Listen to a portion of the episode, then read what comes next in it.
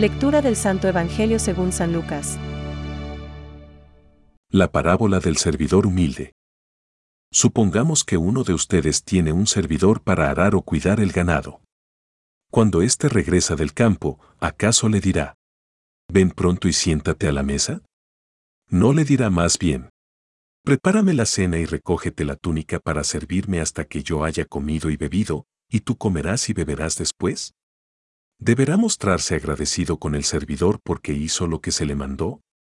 Así también ustedes, cuando hayan hecho todo lo que se les mande, digan, somos simples servidores, no hemos hecho más que cumplir con nuestro deber. Es palabra de Dios. Te alabamos Señor.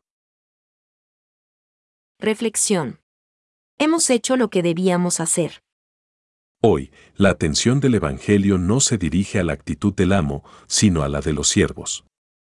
Jesús invita a sus apóstoles, mediante el ejemplo de una parábola, a considerar la actitud de servicio. El siervo tiene que cumplir su deber sin esperar recompensa. ¿Acaso tiene que agradecer al siervo porque hizo lo que le fue mandado? Lucas 17:9 No obstante, esta no es la última lección del Maestro acerca del servicio. Jesús dirá más adelante a sus discípulos, En adelante ya no os llamaré siervos, porque el siervo no conoce lo que hace su Señor. Desde ahora os llamo amigos, porque os he dado a conocer todo lo que he oído a mi Padre. Juan 15:15. Los amigos no pasan cuentas.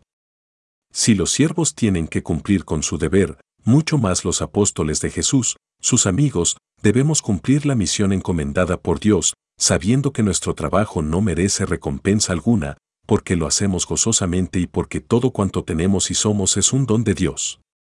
Para el creyente todo es signo, para el que ama todo es don. Trabajar para el reino de Dios es ya nuestra recompensa. Por eso, no debemos decir con tristeza ni desgana. Somos siervos inútiles. Hemos hecho lo que debíamos hacer.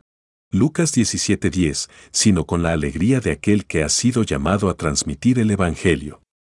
En estos días tenemos presente también la fiesta de un gran santo, de un gran amigo de Jesús, muy popular en Cataluña, San Martín de Tours, que dedicó su vida al servicio del Evangelio de Cristo. De él escribió Sulpicio Severo. Hombre extraordinario, que no fue doblegado por el trabajo ni vencido por la misma muerte, no tuvo preferencia por ninguna de las dos partes, no temió a la muerte, no rechazó la vida. Levantado sus ojos y sus manos hacia el cielo, su espíritu invicto no dejaba de orar.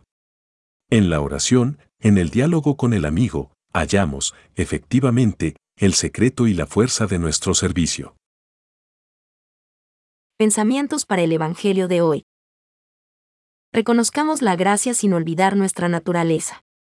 No te amanezcas si has servido bien, porque has cumplido aquello que tenías que hacer.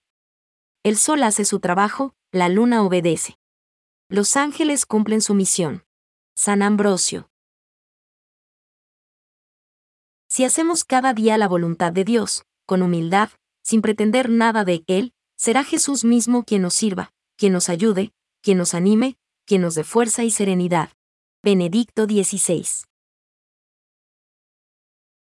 En la medida en que el hombre hace más el bien, se va haciendo también más libre. No hay verdadera libertad sino en el servicio del bien y de la justicia. La elección de la desobediencia y del mal es un abuso de la libertad y conduce a la esclavitud del pecado. Catecismo de la Iglesia Católica, número 1.733.